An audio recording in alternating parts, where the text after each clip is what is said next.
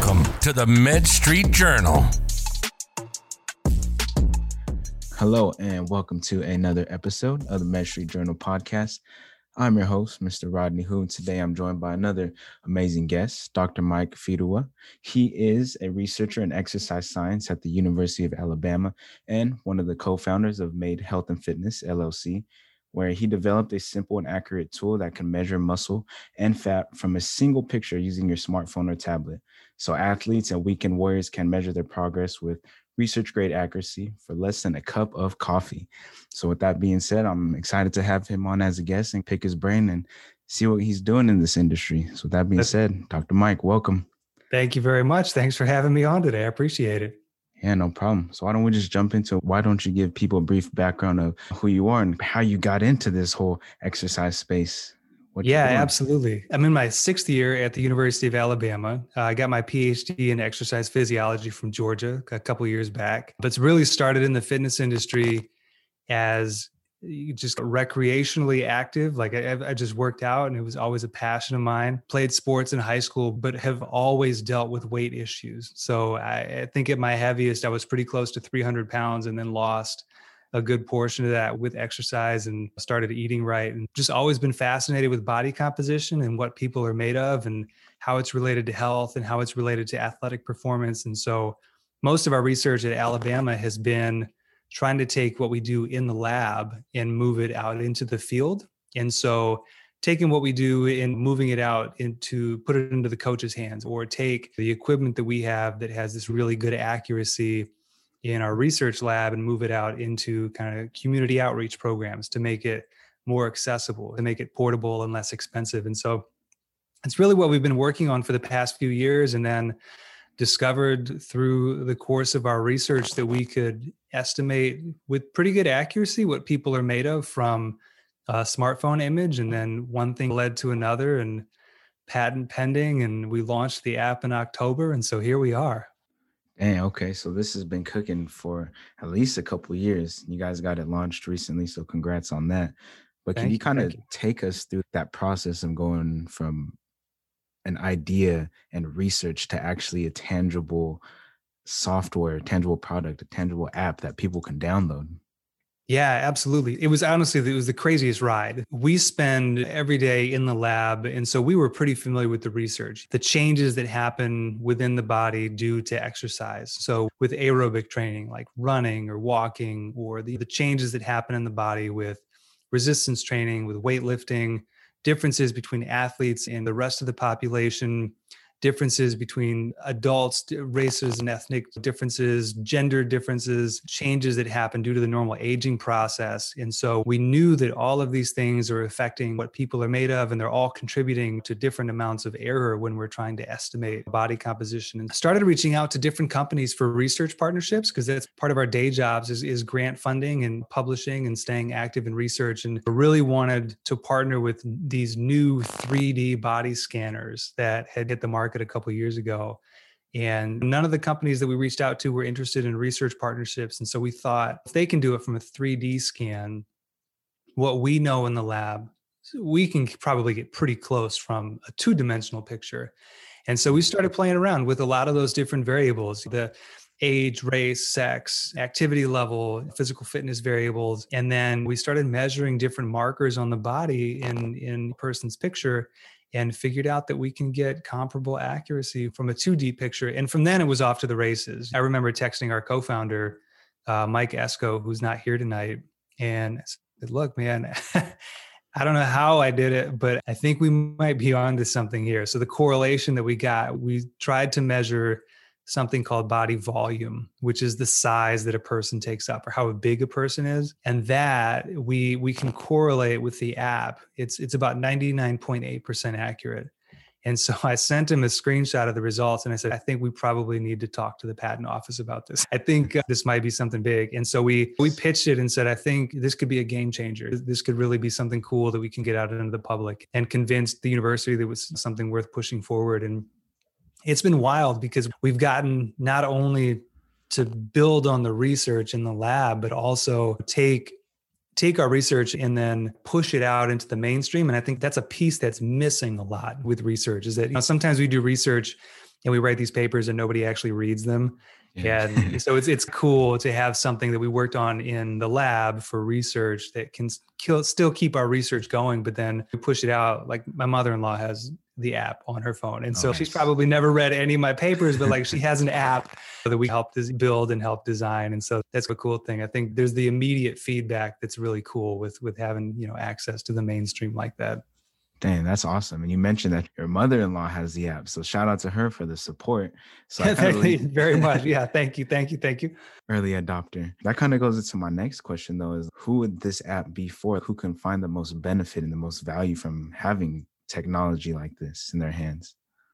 Yeah, actually, we've been wrestling with that. I think when you first take a product to market, you think who who could really benefit from having this, you know, measure of body composition. And so we we really launched and said anybody would want this, right? If you're measuring your weight and tracking weight loss, you would probably be better served to measure body composition, right? So you're not just measuring how many pounds you lose, but actually like how much fat you're losing and that's true. I think that it does have a place there for people who are on their fitness journey and they're losing weight to actually see changes in body composition. That's pretty cool. One thing that we uh, not overlooked necessarily, but I think the population that could maybe see the biggest benefit from this athletes who who are already measuring pretty frequently they're, they're checking in and they're concerned with not just their weight what their weight is made of because you don't want to be around extra pounds of non-functional mass, right? With this extra body fat that might be slowing you down. You want all of your weight to be lean, to be muscle, so you can generate as much force and as much power as possible. I think that's actually a, a really natural fit, right? They're they're already familiar with the bodies. They already know what their muscles can do. They're already interested and, and familiar with the, the numbers that we're spitting out and they're already measuring regularly as it is. I think that we're recognizing that while it does have a place in the general population, and most of my research up until now has been with obesity research, it's got a place there. But I think the population that we've seen has the most interest and the most excitement about it are are the athletes because they're already measuring all the time anyways and they're craving that data and that instant feedback and i think that's a population that's been the most excited about it and that's some some people that we didn't think of when we first launched. We thought it would be the mainstream that would adopt it. There's 29 million Fitbit users or something like that. Oh. And we oh. thought for sure like everybody who has a Fitbit would want to would want to download the app. But um, I can just get 1% of 1%. But this is what we thought, right? So, man, there's so many Fitbits, and MyFitnessPal is another one. There's 20 million, there's like 20 million users on MyFitnessPal. So we thought, man, just a fraction of that would be crazy. The early adopters, like you mentioned, have, have really been the athletes that are regularly, routinely tracking as part of their, their training programs. Yeah, that's awesome. Because just listening to you speak, I feel like you mentioned the fitness journey and how athletes are like the number one customer avatar, the ideal person for this fit. But the fact that it's an app and that you can gather so much data from a single image makes me feel like it's super simple. It's not one of those complex apps that you need to measure your body. It's so simple that you don't have to be a professional athlete to be able to monitor your body composition. This is something that you can do it yourself. You don't have to go to the doctor and get all this professional work done. You've really simplified that process for them. Yeah, it's really it is. It's a single picture from the top of your head to the bottom of your feet. So it's it's a total body selfie basically. And the landmarks that we measure, some of them are on the trunk, so around the midsection. So we have a few, the, the narrowest point and the widest point of the midsection, and we have a few more that we kind of pinpoint on the, the actual trunk, the midsection. And from there, we, we really can get pretty accurate numbers. And I think that does open up kind of a world of possibilities. You don't need to have the expensive research grade equipment that we have in the lab to routinely check in. And we've even played around with it, really acute changes in body weight that we would see from day to day, just tracking ourselves. So those changes are captured within the app and, and they're about 95% fat free mass. And so that's, it's all water, it's all fluid, it's all water weight that's shifting around from day to day. We've been really impressed with the accuracy, especially in the, the leaner population to track changes. okay. I like that. And so, what would you say would be the best way to maximize the use of this app? I feel like if you're in your fitness journey, like this app isn't the like the end all be all, but it should be more of a supplement to what you're doing along your journey. So, how can this app, this software, this technology complement an athlete or someone along their fitness journey?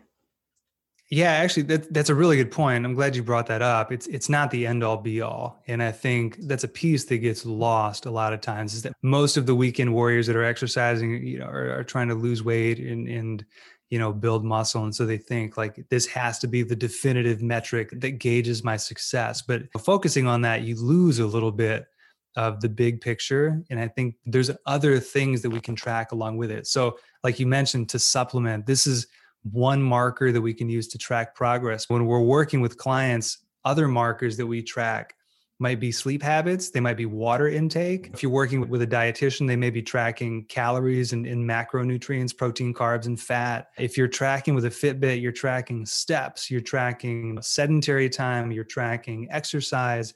And so eh, there's a lot of other things that we can look at to gauge success to to gauge progress to to make sure that you're staying on track and in a sense like if you, if you check in with the app and you maybe see trends that don't go the direction you want so your body fat might go up a little bit or your muscle mass you know fat free mass drops a little bit there's other things that we can look at that kind of help provide encouragement. So you go, oh man, we didn't lose any body fat this week. That's okay because we did hit our sleep goal every day, or we did drink as much, we hit our water goal, or we exercised every day, or we hit 10,000 steps per day. So there's other markers that we can get to provide a more holistic view of kind of overall health. So yeah, I think the app is valuable. I think it provides good information. I think it provides accurate information, but by no means is it the only marker of success or the only marker of progress. It's just one, it's just a new another tool in the toolbox in a sense. I think with wearables and different apps that are out, I think we have almost in some sense like an unending ability to measure and track some variable. This is just another marker that we can keep track of.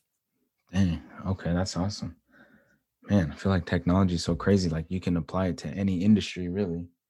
Yeah, um, I'm trying to. We we were looking at an app just the other day to try to figure out like what else is up and coming right now, and they're looking at changes in blood flow based on skin pigmentation. It was just like, yeah, we, what is this? We thought that our app was cool. We were like, that is wild. Yeah, there's the ability to measure different health outcomes. I think is just incredible. The computers that are in our phones are more powerful than the computers, you know, that that we're using to record the podcast. They're more powerful than the computer I have on my desktop at work. And my phone is is a much more powerful machine and i think it has incredible capabilities you just got to have some nerds that are out there yeah, that think up an idea it's really incredible yeah, it's yeah, it's crazy that you mentioned that because being from the outside, like looking at your guys' technology, I'm like, wow, like that's pretty cool. But then you have that same mindset looking at other people's technology, and, and I feel like it's that iron sharpens iron sort of industry where it's like, all right, if you want to be one of those like Fitbit level or like one of those sort of players in the game, like you have to have that sort of quality. And I feel like what you guys are doing when you're finding other people that are putting out quality. Oh, I like that. Like, how can I model after that? Yeah, we've talked to some companies, like you're in the industry and you start talking to other companies and founders and different business groups, and, and, you hear what they did and you hear their story. And it's really humbling to think, wow, there's all this technology out here. Like, how did we even end up in this space? You know what I mean? What a wild journey coming from, you know, a completely different background. None of the founders of, of our business have any kind of industry business background. Like we've never had a startup before. We don't have any, there's no MBAs on our resumes. It's work fish out of water in a sense. It's, it's pretty cool to be in this world. Yeah, you guys are just coming in with, like you mentioned, like no business background. So I feel like your guys' unique positioning is that you guys are just coming with straight value. Like we've done all this research. it's our obligation because we know you guys know you've done the research, put the time in, and you know that what you have to offer is valuable to a mass market. And so I find yeah. value in that for sure. We came from a different angle. I think a lot of times the, the product is created and then it's marketed. The research has to catch up afterward. Like we we talk about products hit the market and we, wait a second where's the research behind that? Has anybody actually shown that this works or can do what it claims that it does? We had our paper come out before the app was launched our first validation study and we have two more that are going to come out probably in the next couple weeks. And so in a sense like the research actually hit before the app was launched. And so the market is almost catching up to where our research was. Because we've been at this since 2016 we started data collection and we submitted our patent in 2018 for internal review. And so it's been a long it's been a long road. It's crazy to think our research is leading and then the mainstream is catching up to what we've been working on for the past couple years. It's, it's almost like we, we did it almost in reverse. But i think in a sense like that allows us to lead with the data in a sense. Like we just say hey we're here for the party. Look at our results let's figure out how we can make a business around this. You know what I mean? And I think yeah. rather than saying, let's start a business and we'll think of some tech to go along with it, it's, it's, a little bit backwards. Yeah. You've been doing data collection since 2016. So how much like data do you guys actually need or how much did you guys have before you decided okay we got something special here let's start making some business decisions yeah actually so we had within the initial data set we had a few hundred people and we figured out that it worked and and so we we tried it and ran it and it tweaked the algorithms and we there it was a general population so just normal people. There was a few more active there was a few less active all different body types. We had the data we showed that it worked and we're like okay let's see if we can run this see if we can run this algorithm in, in a different sample of, of participants that we had. And so we had data from a weight loss trial. We had data, youth athletes. We had some powerlifters in there. I think all in all, we had over a thousand data points, uh, over a thousand participants, at least with the preliminary data. We've been collecting data since then and refining our approach a little bit and tweaking the algorithm a little more. Every data point adds so much value. So we reached out to folks during beta testing and got some initial feedback and recognized that some of the people we had for beta testing didn't look like people that were in our initial data set. And so it's really difficult to take data that we had already collected and try to estimate the body composition, muscle mass, and, and you know, fat-free mass and fat mass from somebody that we've never seen that's never been in the lab, just from a picture. I mean, that when you say it out loud, it sounds crazy, but if you have never seen a body type like that, it's difficult to estimate what they're made of.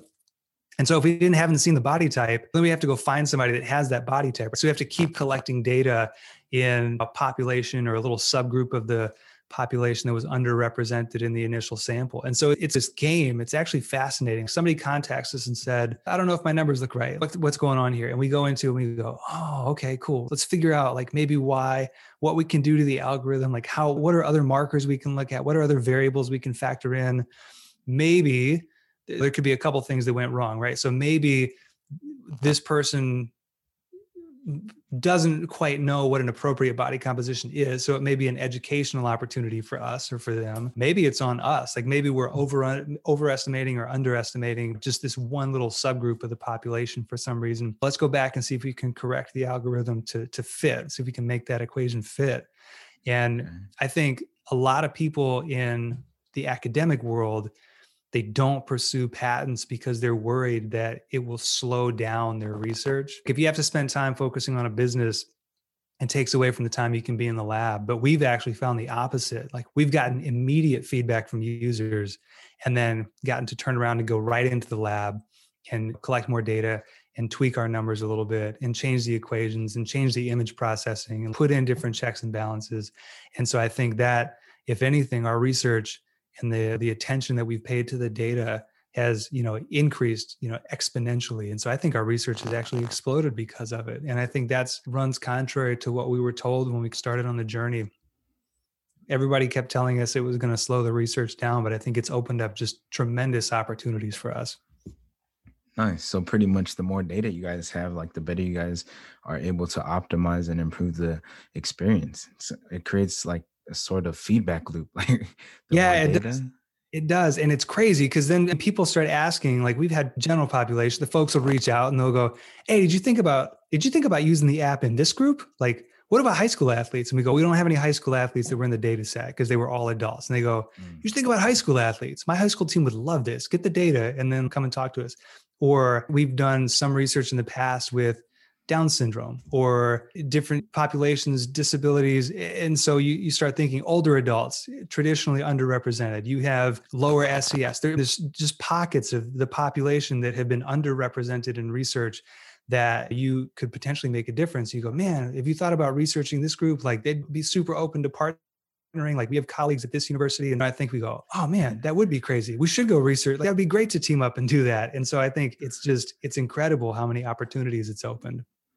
Man, that's awesome. Wish there was more hours in the day. Just keep going. It's collecting data, more opportunities. Yeah, yeah. So it's been a wild journey. It's been fun. That's awesome. So one question I have before we get to the ladder exercise is what sort of advice would you have for say fitness professionals who are looking to incorporate some sort of technology into their fitness journey? Yeah, absolutely. And actually, this is something that's really important that I think a lot of people don't realize is that there's error with everything. Like every piece of data that's ever been collected, there's always error. And that goes for our app included. And but it also goes for Fitbit and it goes for MyFitnessPal. It goes for the big ones. It goes all the apps that are out there that measure health outcomes remotely. There's always built-in error, right? So we were looking at some research the other day from MyFitnessPal, which is the food diet tracker. And we were seeing numbers in, in this one study that said on average, we're underestimating when we use that app by about 500 calories per day, which is not a ton of calories, but 500 calories for somebody who's you know hoping to lose weight that could be that's almost an entire meal in some cases. And you're going to miss from foods not being included in the database estimated calories being off. There's limitations right? It's a cool tool. It definitely has value. Like i've used it in the past there's error with it. Fitbit is the same deal, right? There's error. Not everything that shows up with a Fitbit or an Apple Watch is an actual step. It's just movement. And so there's error with that. And there's error with the app too. And there's error there's error with DEXA, there's error with bioimpedance, there's error with with app, there's error with underwater weighing. And so I think for fitness professionals that are relying on these tools, they're just tools. They they can be used to provide additional insight, but they're not a definitive end all be all. And I think it's important for trainers to recognize that there's eh, relying completely on the data i think can almost in, in, in some sense hinder your ability to provide good training and, and guidance to the clients that you're working with. But when they're used properly they can be a really valuable asset. And i think to trust the data but recognize that there's limitations with everything. No data that's ever been collected was collected without error. There's always just a little bit awesome. I think that's an excellent piece of advice to end the main part of the interview on. But we've been talking a lot about your technology, fitness tracking, and whatnot. But I like to end each episode on a little lighter exercise with something I like to call the rapid fire round. So I'll just ask you a list of questions and you give me whatever you come up with. You got it. Let's rock and roll. All right. Question number one What is your favorite book of all time? Ooh, actually, it's a book. It's called The War of Art, and it's a book that that I listened to and read when I was working on my PhD. And it, one of the biggest messages that I ever learned from that book was, if if you're really afraid of something and you're avoiding it, it's probably the thing you should be doing. That so one. if you're procrastinating and you, are like, ah, I'll get to it tomorrow, I'll get to it tomorrow, I'll get to it tomorrow. It's pro- that thing that you're avoiding is probably the thing you should be working on. If it's homework, if it's relationships, if it's putting off a phone call, that's it's probably the thing you should be doing. So don't run away from it. And it's crazy. Just you saying that, I'm already thinking of a couple of things in my mind. right? I know it's crazy. Yeah. So the, yeah, the War of Art. You should check it out. It's probably one of the better, like least pop, like less popular books I've read. It's really good. Awesome.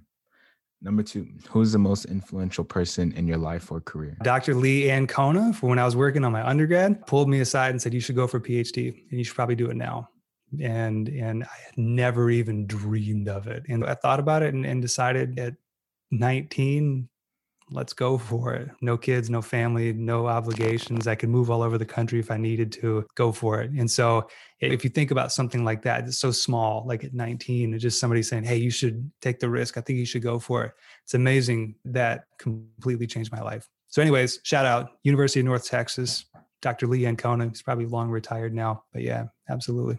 And that's awesome from when you're 19 in that moment. Yeah, yeah, yeah, yeah. He actually also one of the best pieces of advice. You should write Thanksgiving cards, not Christmas cards, because you'd be the first one that everybody gets during the holiday season, and you always remember the first card. Okay, I like this guy already. it's about giving thanks, anyways. So you should yeah. tell somebody be like, "Hey, man, I'm thankful for you." So you know what? I'm I'm gonna send you a Thanksgiving card next year. Oh yeah, definitely start doing that. Number three, what is one goal you want to accomplish this year? Ooh, actually, what I really want to accomplish this year, I think th- related to the app, I think because 2020 and 2021 are going to be about the app, I really want to get the user interface perfect. So, what we've learned from listening to the users is where the process of taking an image like we have been working on the app for two years. So I kind of know where everything is. But if somebody opens it up for the first time, they're seeing it and learning it like right in front of them. And so, like, when you say, I didn't understand the directions, that to us means, how can we rewrite the directions so that it would have made more sense? You do should there be a pop-up window here? Should there be like a shadow or like a speech bubble, like a call out? Like, how do we make this more intuitive and natural to you? And I think that has been the biggest learning curve for us. Cause like when we're in the lab, we can tell someone, okay, arms out. Nope, wrong position, like a little bit higher up. Okay, feet together. No, really put your heels together. So we can coach people through how to stand in, in the appropriate position. Feet together, arms out seems pretty easy, but that has been the biggest trip up is having users actually register that. And so I think the biggest goal for 2021 is to make that like image analysis and image capture within the app seamless so that you can get it right every single time. To somebody who's never seen the app before and they just heard about it they can download it and go with with no speed bumps. Awesome. Simplify the user experience yeah man it's all it about simplify. we wanted to take it from the lab and put it into everyone's hands. And if you do that it's got to be easy. And so yeah. we want to make it like the easiest simplest thing that you've ever done. So yeah we got to rethink like how the user experience looks.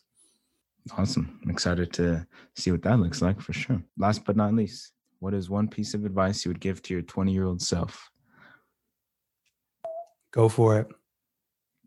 Go Just for go it. for it. and I think I I have always I've always questioned is it the right time? Is it the right timing? Is it the right situation? Is it worth the risk? I'm always very careful, kind of reserved, not a huge risk taker. And I think for a 20 year old self, just go for it. Take a risk, go for it. And that's in a sense, that's where the company came from. It was a big risk. We had people telling us at, at UA, it's going to take away from research. It's going to slow you down. Don't do it before tenure. This is, it's not, it's, it's just going to be a huge time suck. And, and we went for it and it's been a crazy ride. So the 20, my 20 year old self and anybody else, like just for it.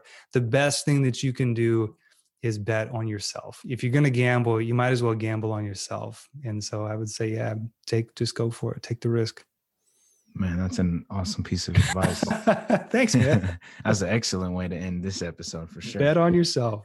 I know which quote we're using for this episode, but no. Anyways, I just want to say, Dr. Mike, just thanks for jumping on, sharing what you guys are doing, and how you guys are actually trying to make an impact in the health and wellness space, and what you guys are doing with this whole fitness tracking technology. So I'm definitely excited to see where you take it. But before we go, where could people learn more about the app or your technology and connect with you?